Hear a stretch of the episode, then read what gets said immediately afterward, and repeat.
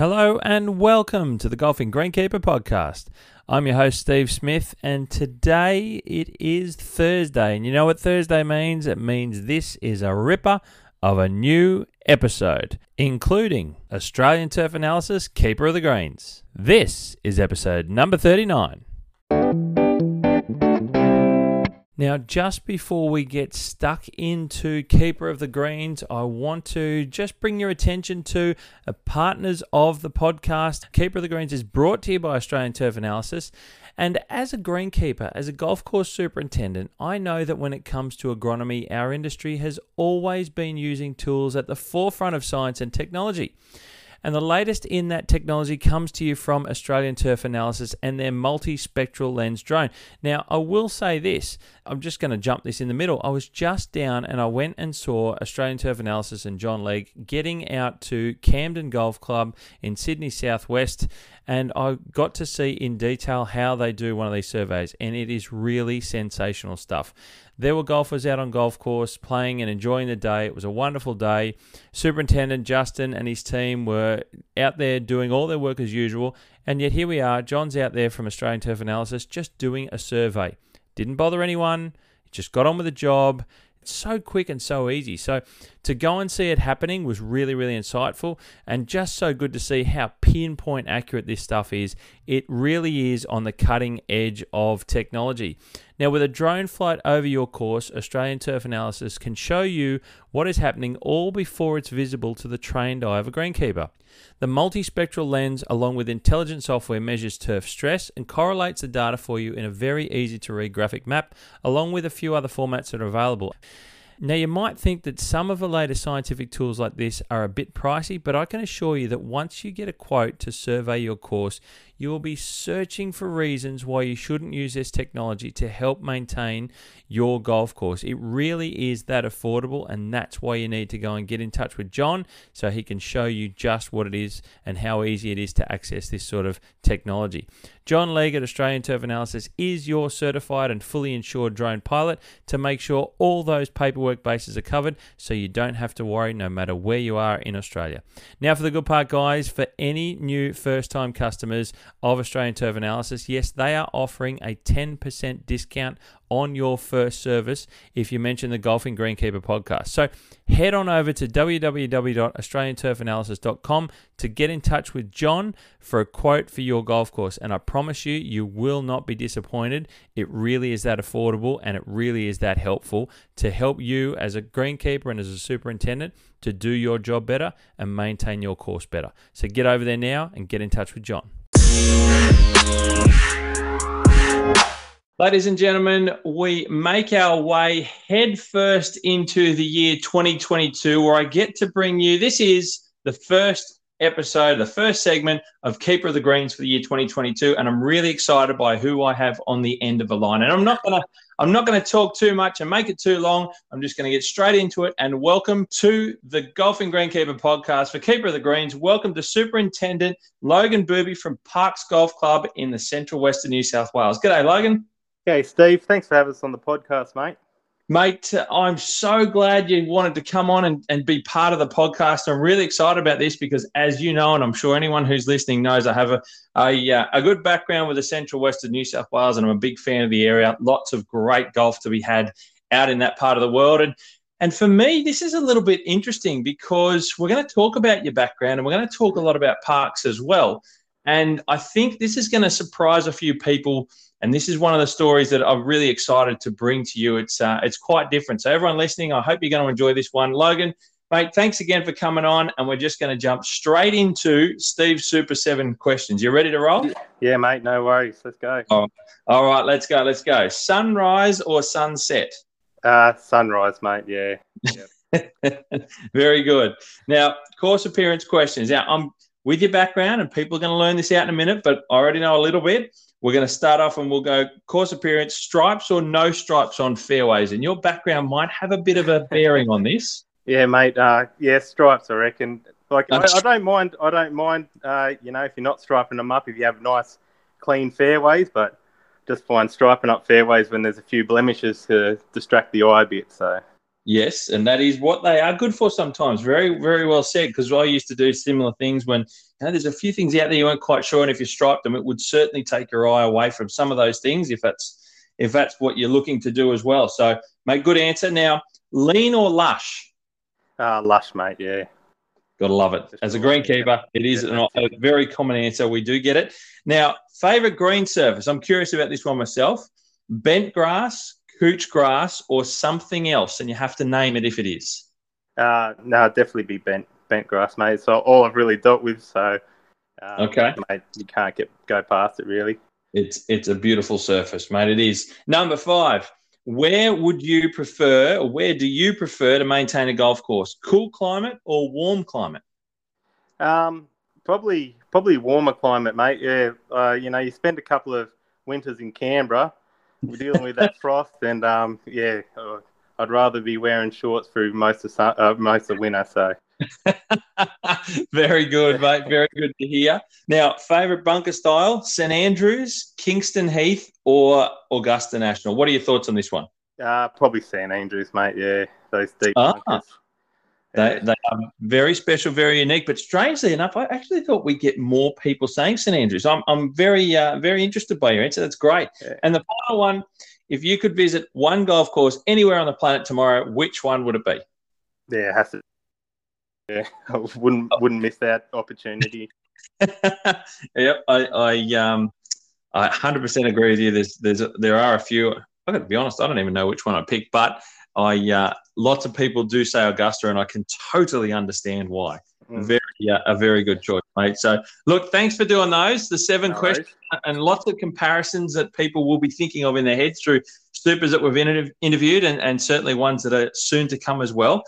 Mate, now let's get stuck into this story. I know a little bit, and I'm intrigued to learn a whole lot more talking to you right now. And let's start at the beginning for you, mate. Let's let's talk about how you got into greenkeeping.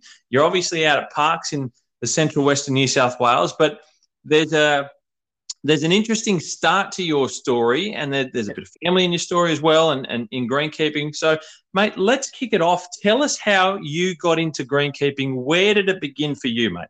Yeah, so uh, basically, um, I was at uni in Bathurst. Um, then during the summer holidays, uh, summer casual job came up on the council.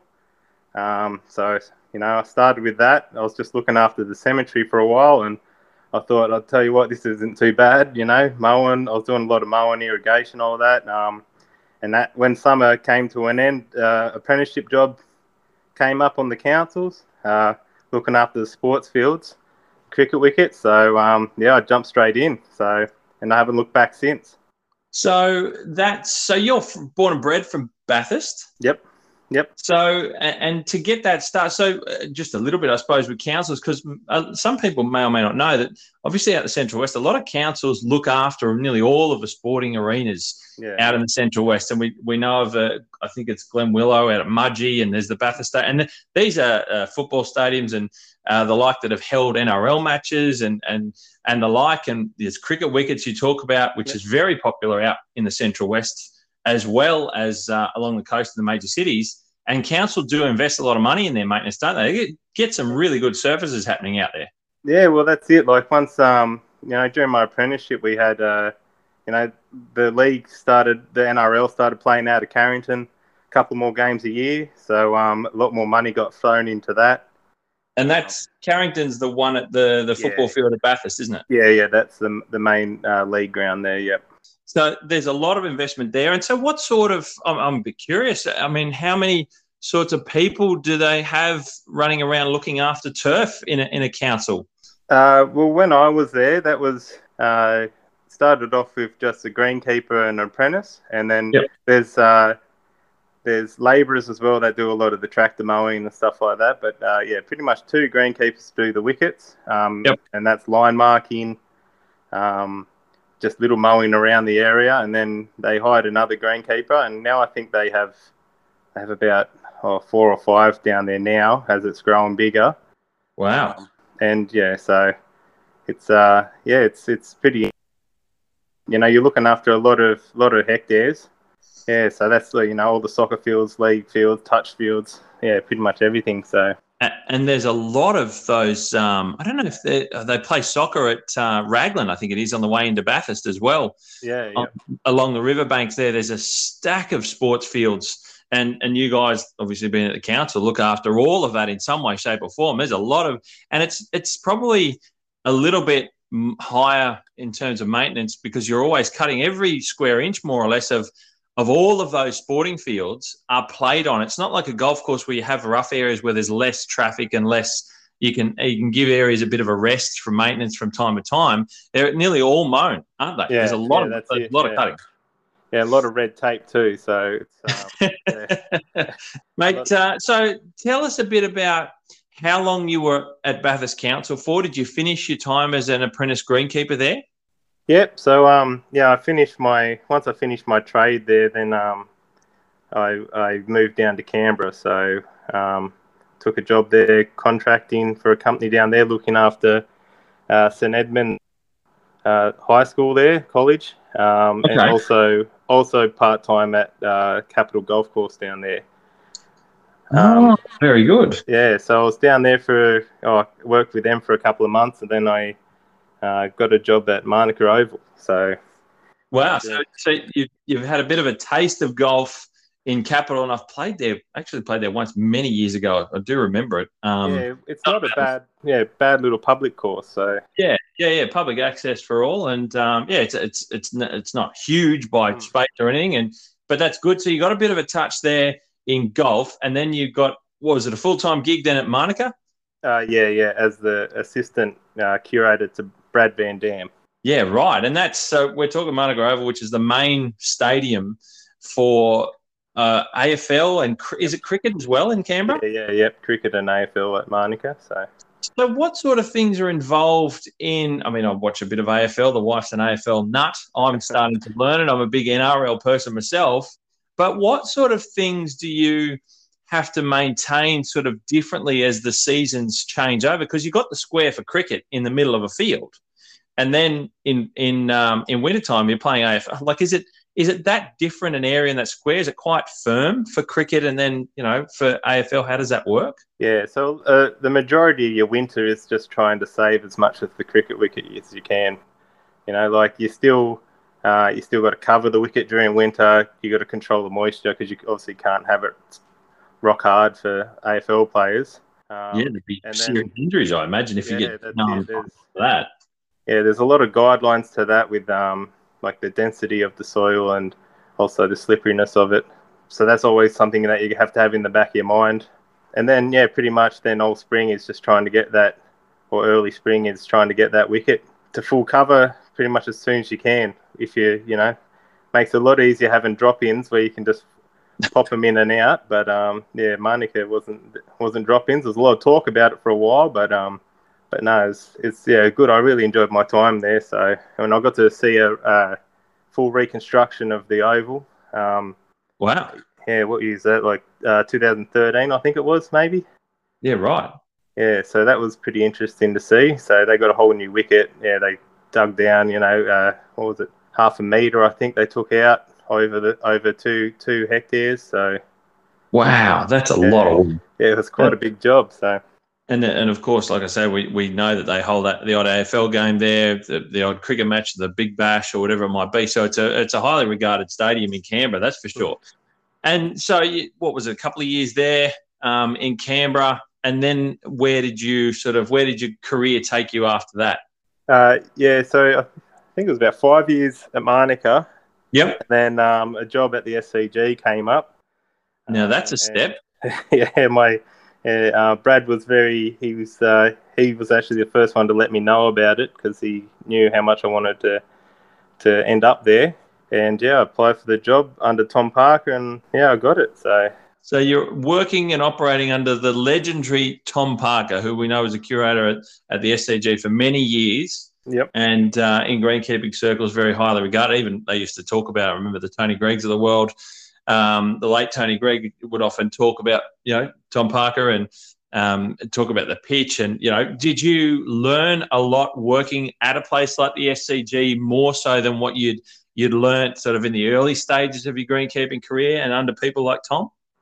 Uh, definitely, yeah. Like the just the you know, the the step up from uh, attention to detail. You know, like just little things that generally, you know, well, especially at Bathurst, you know, I wouldn't even, you know, think of it as an issue or worry about. And you know, you're out there with a little brush sweeping off like any bits of sand that get on the clay wicket, and you know, you're, you're sprigging bits of cooch all through the the middle of the wicket, and you know, just little things like that. That you know, you're in the public eye and everything you do is scrutinised, especially when it has to do with the performance of the wickets themselves.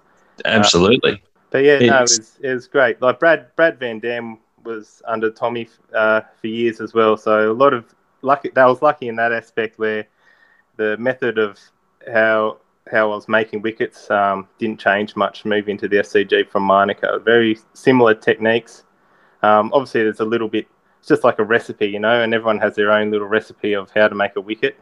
And it just, you know, little changes and different things. But yeah, the basis was there. Similar, very similar soil. I know the, oh, what's it called now? The very famous clay soil. Now I slipped my mind at the moment. I can't help you because I don't know it, mate. um, but anyway, yeah, that very dark soil. So but yeah, no, it was, it was great. The unique characteristics, and we talk a lot about those site characteristics in, in golf and golf courses, and we'll we'll get to and we'll come to Parkes um, soon. But cricket really does have. There's is it the Bulli? I can't remember.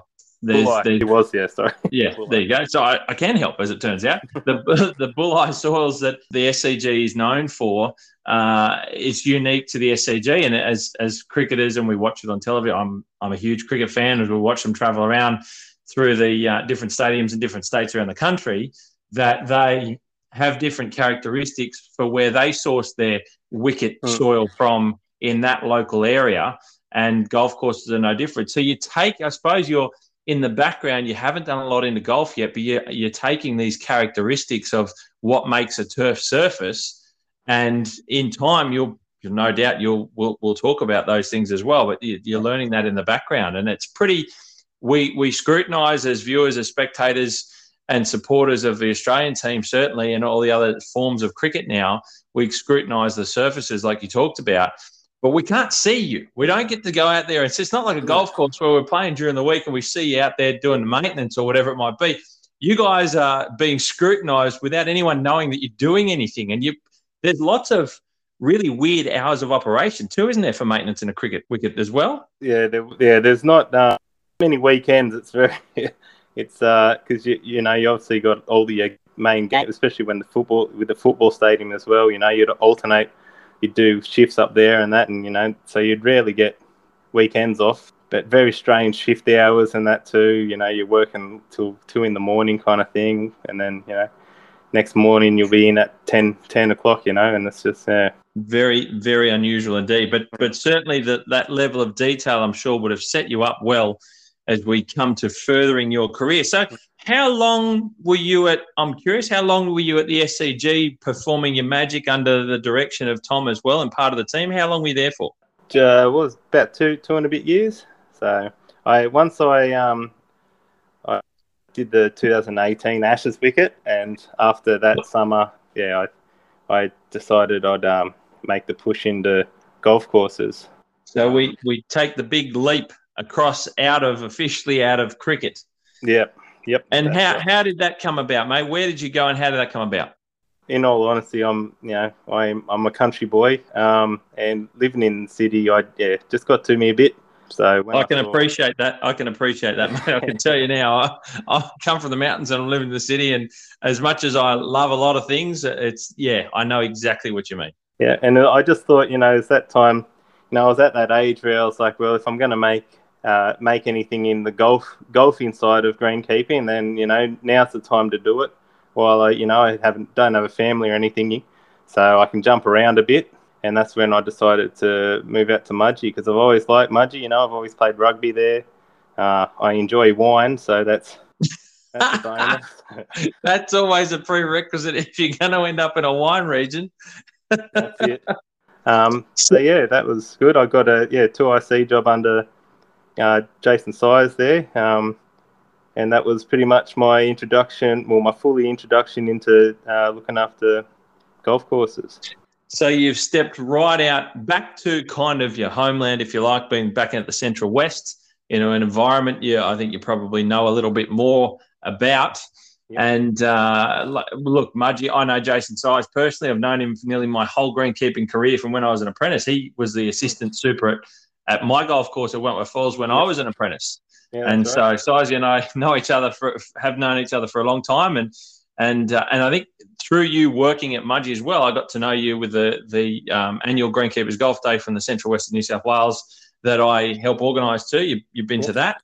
Yep. So we sort of got to know each other a little bit through there, and and yeah, like Mudgee is it, it's a great course. It's very it's a it's a great it's a it's almost the epitome of a course in the Central West. Nice and long, gum tree sort of lined fairways as well, and and really enjoyable course to play with great surfaces. So you've you've gone out as, as assistant, stepping into golf. What sort of a, a full time change was that? And were there things that you had to really learn that were quite different? Because I don't know, some people might think that there's not much of a difference. You know, you're dealing with grass in a, on an oval, you're dealing grass on a golf course. What sort of things did you find that were quite different? Definitely, uh, you know, taking that broad acreage on, you know, like uh, at a sports field, you're dealing like at, at AFL field, you're dealing with two hectares, you know, of grass, and then you're going from that to you know like 40 hectares, you know, yeah. fence to fence, and um, it was yeah, no, it was very it, and it's a lot to do. Um, you know, I noticed that the attention you have to pay every time you have to mow the greens. You know, you're looking for any little sign, whereas with you know longer grass stuff, you know, you can nearly predict when the when you're going to get disease coming. Whereas, um, you know, something little will come up on the green, and all, next, you know, next couple of days it's again. So it's probably one of the the bigger bigger issues or things I had to get used to. And and what was it like? You know, I suppose as well, thinking about the, the landscape and the local environment, because there's, um, you know, I think you've got, is there a, a creek line that runs through yeah, yeah. as well. And you've got trees, you've got gardens, you've got clubhouse, you've got you know the amenity areas around a lot of the the um, regional golf courses that they use, usually have because they've got so much space. Yep. These are very different things you've got to kind of consider as well during the year. Yeah, that's it. You know, and and you, you you're probably dealing dealing more uh, with people interaction. You know, on golf courses like uh, on a sports, well, an enclosed sports field, you you know you barely see anyone, and then you know you're dealing with golfers day in day out. You know, it's it's uh, yeah, it makes things very interesting dealing with some of the golfers sometimes. But yeah. Every, everyone's got an opinion, and I won't finish the rest of that saying. That's it. so, how long were you there as part of the team? What sort of team size did do you have? Did Jason have out at Mudgee? How does it? How does they, they function at, of what you were learning on golf? Uh, yeah, so w- when I was there, they had uh, so it was four staff: uh, Jason, uh, myself. Uh, we had a labourer and then an apprentice, and for a little. Um, but now, now I think they've the labourer retired, um, so I think they're down to three staff again now but yeah, that was you know that was it was interesting. Like I always had, it was a good team, always a good team. Everyone had their specific jobs, you know. Like when you have small small teams like that, you know, you, you generally work out what people are best at and and um, what they enjoy doing, so you can work that in. Very much so, mate. Um, I'm curious. Well, how long? How long were you at, at as assistant at Mudgee before we, I suppose now the timeline's getting shorter. We're learning you're probably getting closer to a Parkes. How, how did things pan out for that? Um, yeah, so I was, I was there for yeah about two and a half years. There was a few jobs that came up. Jason was um, he was very he was very positive with me trying to find a super job. Um, you know, he, he was quite happy when I told him that I was going to go for the Parkes job. You know, there's a few jobs that came up that he said maybe you should go for. Um, but you know, I kind of held off. But yeah, and then um, yeah, I saw the job come up, and yeah, I went for it. Told Sizey about it, and uh, he was all for it. So. And and I know Jason, like I said, I know him well, and he would have supported you to no end to be able to look after a golf course yourself under the role of superintendent. And um, you know, having having someone like that at your back, no different to having someone like Tom Parker be, behind you as well um, that sort of level of support really gives you the confidence to go out and apply for those jobs as well. Yeah, that's it. You know, it's, it's a, makes it a lot easier if you if you're not doing things behind, you know, people's backs. You know, it's you can be out open, and they, you know, it's good just to have that support. Hundred percent. And so, what year did did you kick off as superintendent at Parkes Golf Club? So that was this year in uh, June. Well, hang July, on. Sorry, We're, June. hang on. We're, we're in 2022. Oh, Come on, we've cro- we've crossed we've All crossed the line here. We- Is that where we are? Might have to Mate. the calendar. we've already we've already taken the next step. So in 2020, so we're talking what about seven, six, seven months ago. Yep. Yep. I, I love asking this question, and we're going to now launch into a lot of detail about Parkes and your your, your position and your role there. What what did it feel like when? Couple of questions. What did it feel like when you were told that you were successful at being, and they were going to offer you the role at superintendent? And then what did it feel like day one walking in to the to the golf club and working for for your first day? Uh, yeah. So look, obviously, I was I was pretty excited when they told me that I'd got the job, um, and then it probably probably kicked in straight away that I had started planning my next movements. You know, like I um, I came down for to go over a few of the to check out the shed um, machinery and all that when I came down. Had a good look at the greens for the, when I came down for the interview. That is, and um, you know, I, I had already started making a list in my head um, they hadn't had a greenkeeper here for a, few years, um, so a couple of the green there was just little things that you know were kind of neglected for a while. So they were Um, when they didn't have a greenkeeper for a few years. So what the, the club had were using volunteers, their their committee members, the like. Is that sort of what we're Uh, we're assuming? Yeah, so well, there was a transition period where they had a greenkeeper and a mechanic, and then the greenkeeper left, and the mechanic uh, and volunteers kind of kept the course going for a couple of years. Right. Okay. And then my first day here, yeah, all I wanted to do was just to get hooked in, pretty much. You know, had already planned all these things I wanted to do. Trying to get my first goal, you know, was trying to get the greens to a good state. They were kind of a little bit neglected, so um, that was pretty much my first goal. Still is kind of my goal, you know. There's still like I'm still trying to work on them at the moment. Um, you know, we're getting a good growing period this year, so you Yeah. know, it, when everything seemed to dry out, we seem to be getting a little bit of rain just to top it up. So Well, mate, and, and there's a few things here that I want to dive into with you. And first of all, I'm going to start at the top of uh, one of my most important questions is, and for everyone listening, this is the part that I think you'll probably struggle to get your head around. So, Logan, you've just mentioned you come from Mudgee um, with Jason Size as superintendent, team of four or thereabouts. Now you've taken on the role as superintendent at Parkes Golf Club, where the previous greenkeeper had had had, had left the club, and they were looking after volunteers. You're the superintendent. You are the only greenkeeper working and looking after the golf course, aren't you? Yep, that's it. And we have uh, we have one casual play, paid employee. So it's me So- and another bloke. So it's an 18 hole golf. I'm just trying to get my head around the amount of work that, that- I'm trying to get my head around so people can also put into perspective uh, a, a, a lot of the, the work that's involved. It's a it's a full size, as we would normally know, an 18 hole golf course. So it's a large space. Uh-huh. It's got a club attached. You have competitions on weekends, no doubt, and maybe the odd one or so during the week. Yep. And you've got 18 green. This is not a nine hole course with two sets of tees. You've got 18 greens. You've got 18 surrounds. You've got fairways to suit. What's the par there? Uh, so at the moment, it's par 71. Um, So- I say at the moment because the recon it to par 72 so we can get more comps. So, okay. So, the, like I said, this isn't a small golf course. This is a par 71. So it's reasonably long. That means you've got you've got a bit of length about you because the standards that we all know are usually around 70 for a lot of region a lot of sort of regional semi suburban golf courses. So this is a large track with you and a little bit of help, and no doubt there's some volunteer help as well. I'm, I'm not discounting or discrediting that in the slightest.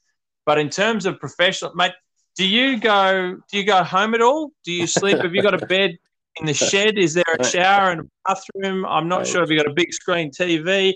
It, it, do you have time for rest? I'm, I've managed to convince my missus that if we go for a walk in the afternoon, I can I'm allowed to check the greens. So that's how I get her on board. Uh, Mate, yeah. that is that is an astonishing workload. And you obviously knew that that was the case when you applied for the job, that the buck kind of stopped with you more or less. You had a little bit of help, but it was literally all on you because I'm you've come from Mudgee, and I know what I'm thinking of when when I was had my team at Katoomba, and I know a lot of the courses that I'm fortunate to go and see. We see teams of six, you see teams of 10, you see the bigger courses, you get teams of 16, 18. You know, that might be looking after one course. Sometimes they've got more than that looking after two plus. You're one person, one and a bit, with some yep. volunteer help, yep. looking after 18 holes in the central west of New South Wales where you don't get a metre of rain every year. So there's no doubt plenty of, I, I assume there's, there's lots of hand watering on top of your mowing. Yeah. Uh, have you managed to reprint yourself in a 3D printing world? Is there more? I'm just, I'm struggling to know how much work you've got to do because that seems like an enormous, I won't say burden, that's not the right word. Challenge is probably the word I'm looking for. And how do you revel in that? Like, that's kind of seems John. This is your first appointment as super. Welcome to first grade. it's um, it, look, it's definitely a challenge. I've worked out roughly that um, even with so I have someone to mow all the rough, um, so that's fine. I have that's someone, good. Someone to mow the tees. Okay, fine. Someone to change holes. Oh, that's good. Yeah, and then I have people to do bins and sand. Okay, so, so you your volunteer help really is, and I assume this is a volunteer help. Yep the club. That they're the club's really supportive and they're quite active in how they assist you as a superintendent to maintain the course. And and again, when I talk about courses in the Central West, having a or, or, or regional in general, having that that active uh, membership and that active volunteer base to look after a course is crucial yeah. when it comes to a full size golf course like Parkes, isn't it? Well, that's it. And you know, like um, just over the holidays as well. You know, a few people travel away, so it was a bit hard then to get people in. But um, it's yeah, without them, like they, without them, I wouldn't be able to run it. There's no way. Like you know, I, at the moment, there's probably about ten hours a week that I'm spent not on the mower. Yeah. Um, and that's wow. you know, I, that's mechanical work, irrigation work, all that that I have to cram in. Um, you know, any little top dressing, and in in that ten hours. So um, That's otherwise, uh, yeah, just trying to find that balance too. You know, you still got to go home at the end of the day. So, and and you have to keep your sanity, and and because the, the relentless pressure, it's um, it as a superintendent, it's there. I, I I had it. I know I struggled in my early days at, at Katoomba because it you kind of just throw yourself headlong in, and you do forget, like you just mentioned, you got to remember that you got to kind of look after yourself outside work because mm you can really overburden yourself with it, and it can come and be be too much. Yeah, that's um, it. More often than not, if you if you're not if you're not thinking about that and looking after yourself as well. So it's good to hear that you've got that active support, and I say active because it's it's not the easiest thing to get from some clubs, and and no doubt, but um, good to see, and, and it, I find it more more common, certainly in in regional courses where they where do have less money and, and less resources to to pay and look after staff to maintain the course. So, mate, that's a it's a critical thing, but still, just you and uh, and a little bit of other paid work with your your volunteer work. So, you've kind of got a, a pretty good team, and and they work. You you've got the groove now. You've been there for seven months. You've got a bit of a groove with everyone.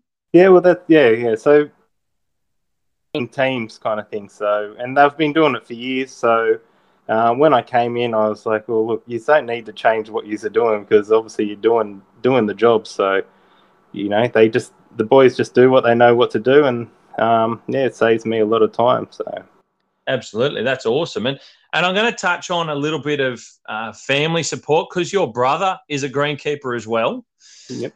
Do you have much? I suppose yeah, you probably get on very well with your brother. He's at Tallwoods up the central or the mid north coast of New South Wales, um, and you're both greenkeepers.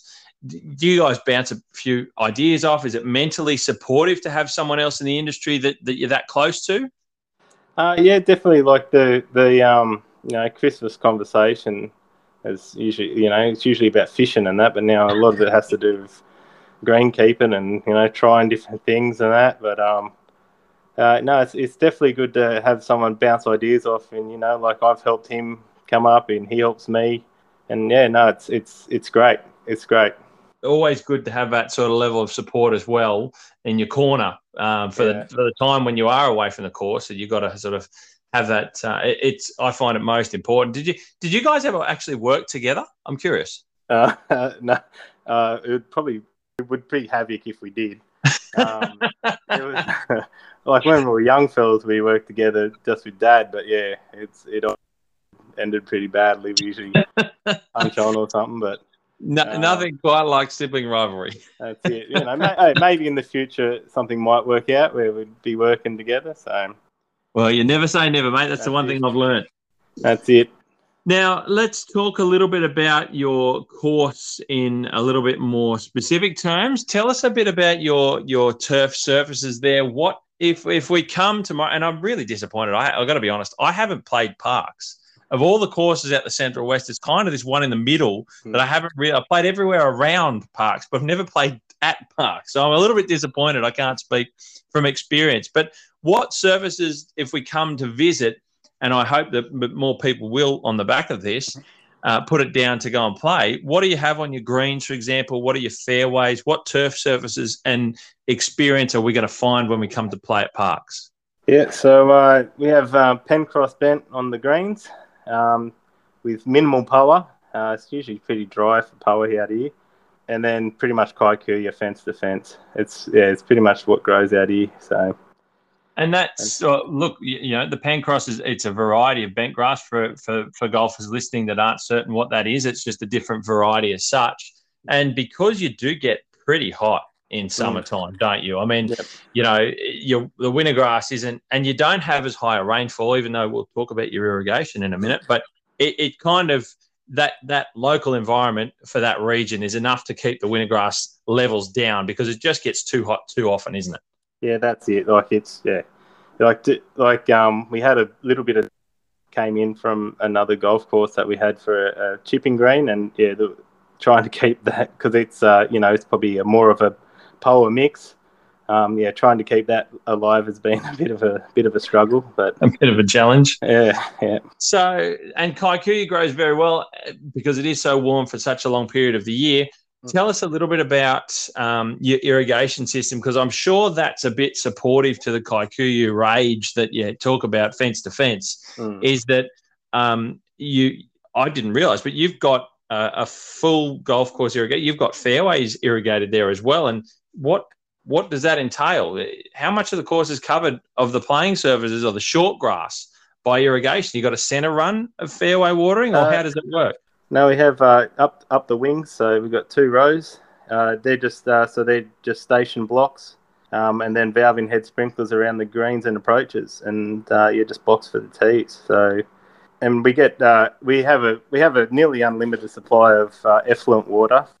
You know, it's it's not ideal. It's it's it's fairly high in salt, but you know you can't. You know, beggars can't be choosy. So Mate, I, I, I, wish I had. Uh, I say that often because I've never tried to maintain a course with effluent water. But like you said, it's yeah, the fact that you have it more or less readily available um, to an area. What, what do you know? What the average rainfall is for Parkes? Are we talking like around six hundred mil? Oh. I know Cowra's probably around that mark. Yeah, yeah, I wouldn't know. I wouldn't know off the top of my head. Um, but you, I mean, the mountains has the Blue Mountains where I used to work. We're talking 1.2 meters on average of rainfall a year, and once you get out to the Central West Plains, it it drops significantly. And Parkes is kind of on the edge of where things sort of are really uh, are still okay for farming and agriculture, and uh, of crops more so than than um, than stock. And you you kind of still get like recently you've had rain. It's been a great year for rainfall at the Central West. Tell us what's going on there with your rainfall totals. Yeah, well, um, so well since I've been here, we've had about 416 mil. So there you um, go. Yeah, and it seems to times at the moment. So working perfectly. Yeah. And um, knowing that you've got that that water at your disposal through the irrigation system. You've got your greens covered so you can water when you need to. You've got your fairways covered, which means you can you can keep things alive when it's extremely difficult. That's pretty good for a course in the Central West because quite often we see the opposite when things get really, really tough with Mother Nature, don't we? I think, um, you know, with we have nowadays courses, you know, little small town courses are getting better quality and better quality. You know, so especially with COVID, a lot of people have come out here to play golf on weekends, um, and you know, numbers are through the roof. So it, it's good. It, it makes for a good environment to show off the golf course and people to experience and go, hey, I didn't know Parkes had a course. And I know Parkes is, is in years gone by, and I'm talking 50 years ago, I've heard from some old professionals that I've got to know um, over the years that they talked about playing at Parkes. And um, it's always been a pretty good track to, to uh, play regional events and the odd pro am and things. And I'm talking back in the 70s. So I know it's been around for a little while and it's it, it has been well established and long for a long time been thought of very well. Um, it's good that it's becoming, I suppose, revisited like a lot of golf courses are. People are searching for a new experience. And I think one of the things that I probably wasn't sure about was was water. For me, that's obviously a critical thing. It doesn't mean it needs to be overused all the time, but you've got Forbes about half an hour south of you, which is on the Lachlan River in the Lachlan Valley, and the golf course at Forbes have they pump from the river.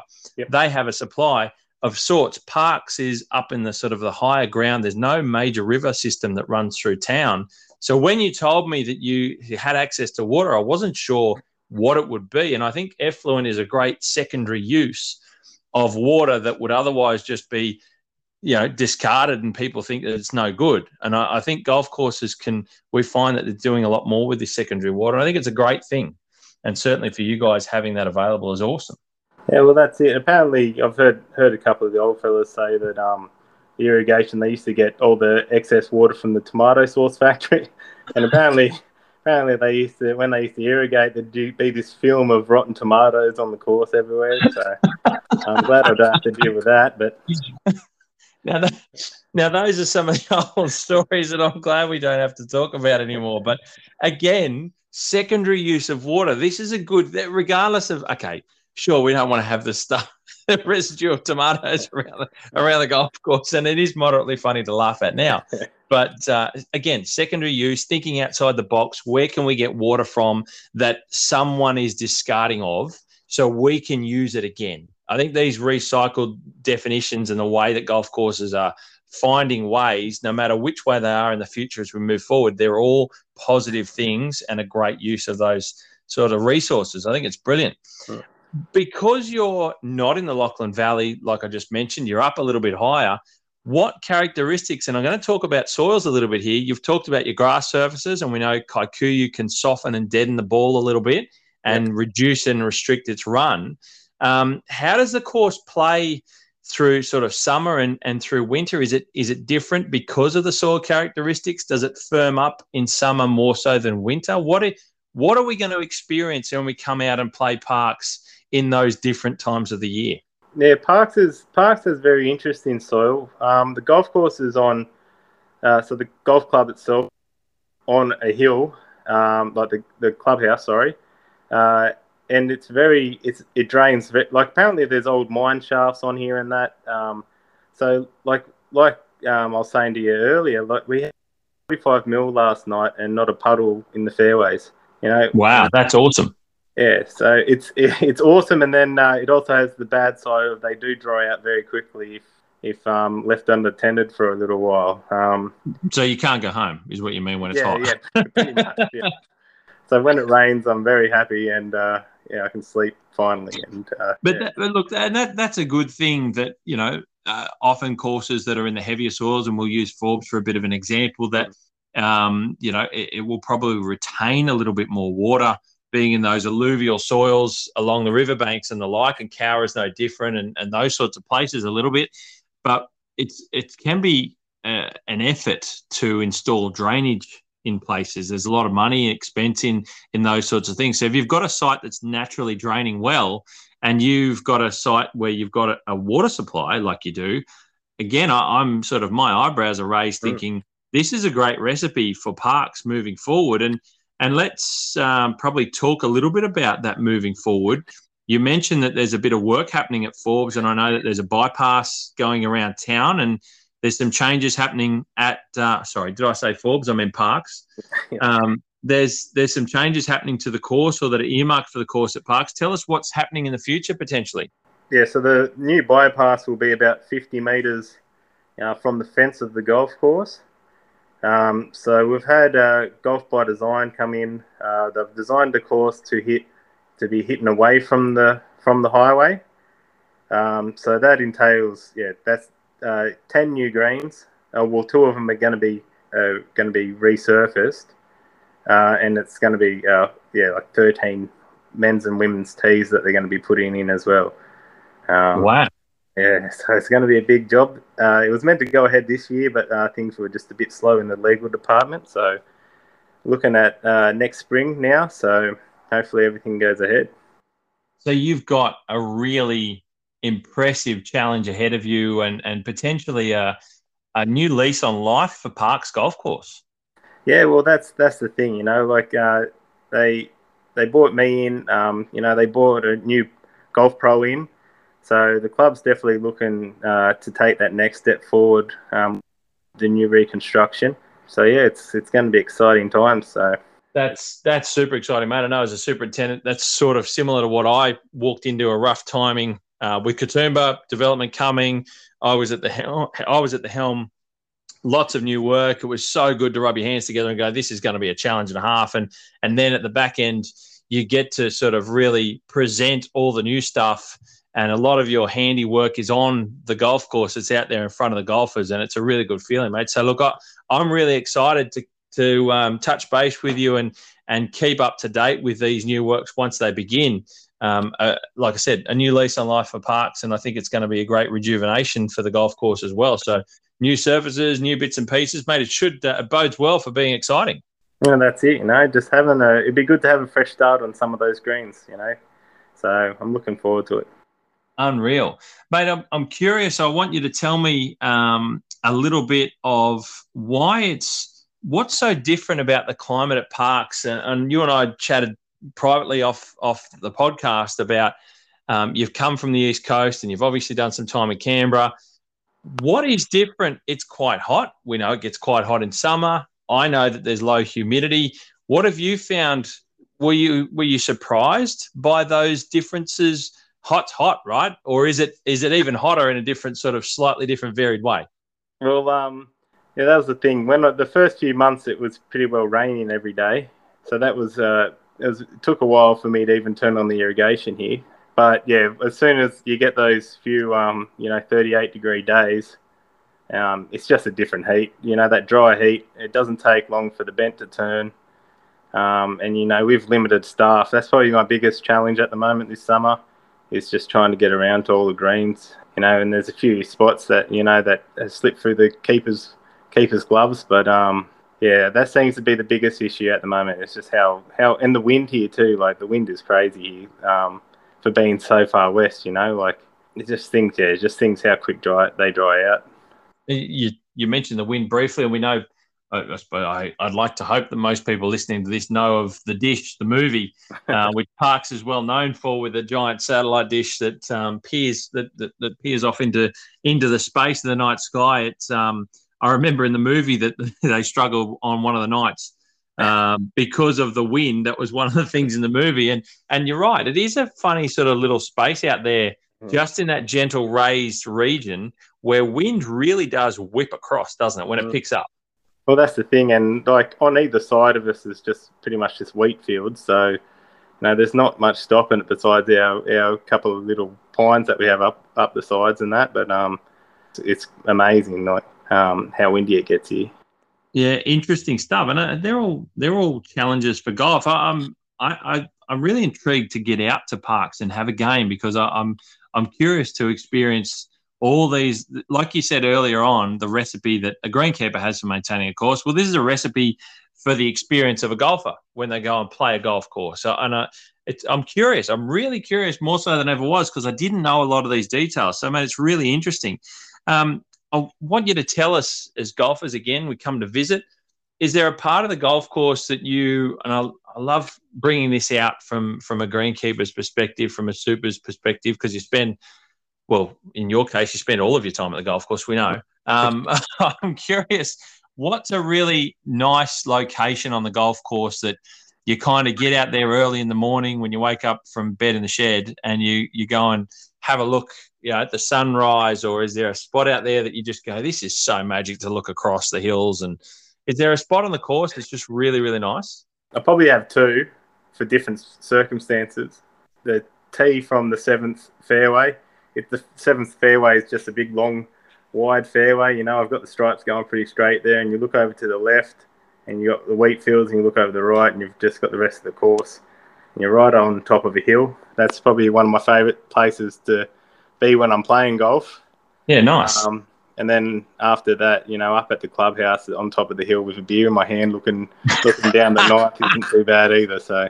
Well, that's always a good. As long as at least we know that the clubhouse is in a good spot on top of the hill. So, so has it got quite? I don't know which direction the clubhouse faces. It, it's got a nice view across the course. Uh yeah, yeah. So pretty much, yes. It's you can see uh, most of the course from up the clubhouse. Nice. That's awesome very good to know, mate, and one that um, I hope people are people are thinking of when they do a travel out to uh, to Parkes in the not too distant future. That's what I'm I'm suggesting to everyone to do here because I think it sounds like a really interesting place to go and play golf and experience. And we know, obviously, this is the good part about Parkes is you kind of sort of wedged, even though it's you're about probably nearly five hours west of Sydney. It's kind of in and around. You've got Dubbo to the north, you've got Forbes, like I mentioned, to the south. You've got Orange to the east. There's two courses at Orange. All these all these towns have courses. Wellington's not too far away. Cowra is not too far away. There's a lot of regional golf within sort of a half an hour, hour drive around. If you plant yourself there, you can really have a, a good holiday golfing experience, can't you? Yeah, well, that's it. We get a we get a lot of visitors come through that have you know either the day before have played Mudgee or Dubbo or and then they go on to Forbes or vice versa, you know, and um, we get we get a lot of we get a lot of good comments about the course, um, especially a lot to do with value for money kind of thing. Obviously, we're running it pretty cheaply, um, and you know I think we got it to a really good standard. So um, yeah, definitely good for people to come out here. Well, there's no harsher critic than um, than yourself in terms of greenkeeping. That I do know because you'll you'll pick the faults forever and a day. Even when it's fantastic, you'll still sit there and be saying, you know. And I know that you'll probably be you've got a plan and, and you've got plenty of work to um, to improve on, but at least you you know that it's improving and heading in the right direction still. And that leads me to, mate. I'm curious, what sort of things are you looking forward to? What have you got planned in your program of works over the next 12 months? What's key for you to improve next at Parkes? Um, well, with the with the greens um, at a level where I want them now, I'm turning my attention to getting the the tees a lot of patchy tees, um, you know, a lot of issues with uh, gum roots and stuff like that that we'll have to look at. Um, and also, I'm been working on uh, the 11th 11th hole. Um, it's a par three. Uh, it's the only one with. It's got our two bunkers on it. oh, you've only got two on the course, and they're on the 11th.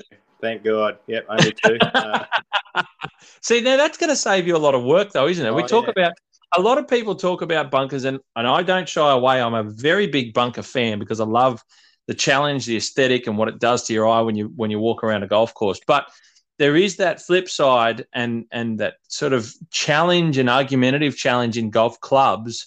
Have we got the balance right of of having the right amount of bunkers slash the amount of, of staff and resources to maintain those bunkers and and it's everyone thinks differently about them in every golf course. So, but for you guys, you've got two, and they're on that par three. So that's obviously a, a cool little hole for me. Yep. um, it's uh, yeah, it's my favourite hole. Um, it's it's you know it's got the pine trees on either side of it too, which kind of well it soaks up a lot of water. So. And what are you looking to improve on eleven? Just trying to get the uh, coverage in the fairway pretty much um, to hundred percent. Um, you know, we're going to be working on the bunkers. The bunkers drain really well, um, but we just got to get more sand in there and kind of keep up a regular program to keep them maintained well. But yeah, that's pretty much it. Just getting that full coverage and you know getting it popping because it was pretty barren when I got here. So, is there? Do you have a favourite hole? Is there a hole that on a lot of golf courses have a a, um, a signature hole? Mm. Does Parkes have a signature hole that the visitors or that members go? That's that's our hole. That's what Parkes is known for. I don't know. Does it? Um, no, that's that's the thing. You know, that's you know, obviously there'd be golfers that would say what's their favourite hole, but there's not really a signature hole like you know, like Mudgee has the Donga, which is their 17th, which is that is a ripper. yeah, it's a beautiful hole, and you know that's you know that's where I'm trying to turn the 11th into at least we have something you know a bit different to the rest of the course. Um, but look, there's a lot of nice dog legs. Um, the 10th or 10th needs a bit of work on the, the fairway, but because um, it's got a lot of big gums there, but that's a nice hole up the top. The first is the interesting hole. It's a par three, a long par three. Um, you'd be hitting hitting in between two gum trees um, on their approach, so that's a pretty interesting hole. That's interesting that the first is a par three. A lot of people mm-hmm. don't like that. I hear that from a lot of golfers. They go, ah, par three to start off with. I had it at Katoomba. We had a par three to start. I think Oberon's got a par three to start. You've got a par three to start. Uh, an interesting way, and you've got goalposts obviously to go between. mm.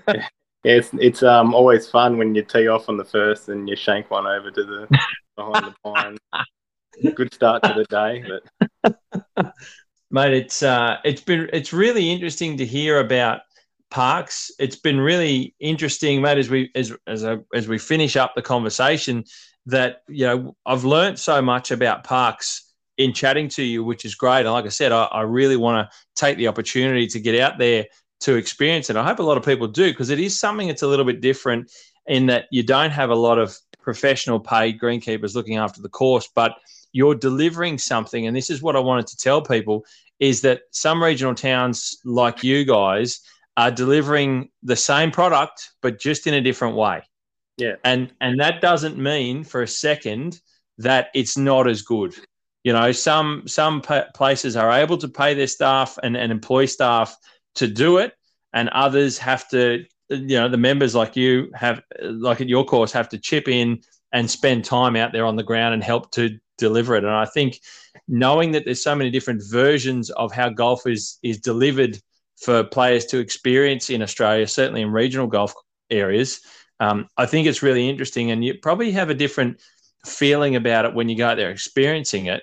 To say, you know, there's not an army of six to eight guys here, or even four guys, you know, greenkeepers that are paid to be here every day.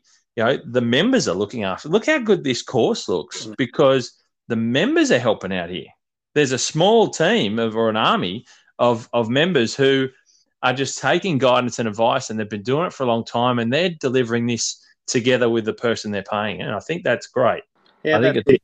and you build up, you get to build up a lot of good relationships with the members too. You know, which um, which is always makes your life a lot easier when you're doing work on the golf club. Absolutely, mate. Look, Logan, it's been fantastic chatting to you on the Keeper of the Green segment. Really enjoyed having you on, and great to hear your story coming from cricket, coming from sports fields. And I wasn't expecting to hear that um, a, a, different transition. And this is the other thing uh, to show people where greenkeeping can take you, what you can experience, and you know, like you said, preparing the the wicket for the Ashes. I mean, that's that's something you'll never forget. And you've been around to a lot of places, and now you're at Parkes in, in another different part of the country. So. Mate, it's been great to hear your story. I really appreciate your time coming on board, and I hope people take this as a chance to go out there and, and experience some more golf in areas that they probably didn't realize that they had courses to enjoy. And uh, certainly, I hope they do. So, uh, mate, great to chat. Love the conversation. Really appreciate your time. And uh, for everyone listening, get out there and, and go and play Parkes and say good day to Logan when you get out there. Thanks, Logan. Thanks, Steve. Thanks for having me on, mate.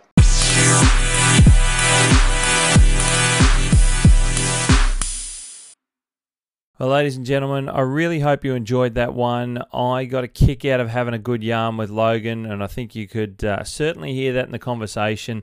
Logan's a great young bloke, and I'm really excited for him to take his first post as superintendent at a place like Parkes in the Central West and regional New South Wales. Fantastic to see. Great to see another new person, a new young person taking on the reins of their own golf course. And I think it puts them in good stead at Parkes Golf Club, certainly to have someone as energetic as Logan to uh, to take hold of the course there and, and drive it into a new era for the club, and also with the poss- possible new works that are, are coming along with uh, with that bypass around the town there, um, with some changes coming to the golf course. So, thanks again to Logan. It was really good to hear his story and really good to hear a lot about Parkes Golf Club as well and what goes on out there. It's a wonderful part of the world. And like I reiterated that many times during the conversation, I hope you get the chance and take the opportunity to get out to Parkes and visit. So many wonderful parts out in the Central West to visit and enjoy. And uh, playing golf at Parkes is certainly one of them, and one that I'm looking forward to doing very soon myself now that I've heard a lot about it. Really excited. Going to have some links in the show notes, guys, of Parkes Golf Club and the like. So have a look down there. There'll be other bits and pieces that I always link into things that were mentioned. Um, so have a look at the show notes and please like, share, subscribe. As always, I really do appreciate you getting on board as we continue with Australian Turf Analysis Keeper of the Greens. And you never know where we're going to turn up next or what state we'll be in or who we're going to talk to. So stay tuned. We'll come back in another fortnight with a new segment of Keeper of the Greens. But I thank you for your time again listening, and like I say, I appreciate all the uh, the kind messages and comments about uh, the segment and, and all your support as well, and uh, and appreciate it and love having you guys on the podcast listening. And that's a wrap for the first episode of Australian Turf Analysis Keeper of the Greens for 2022. And please make sure you get out there and have a look at the website of AustralianTurfAnalysis.com to support the sponsor of this segment. You hit clean, we'll keep green. As I do always say, enjoy your golf, and I'll catch up with you next week.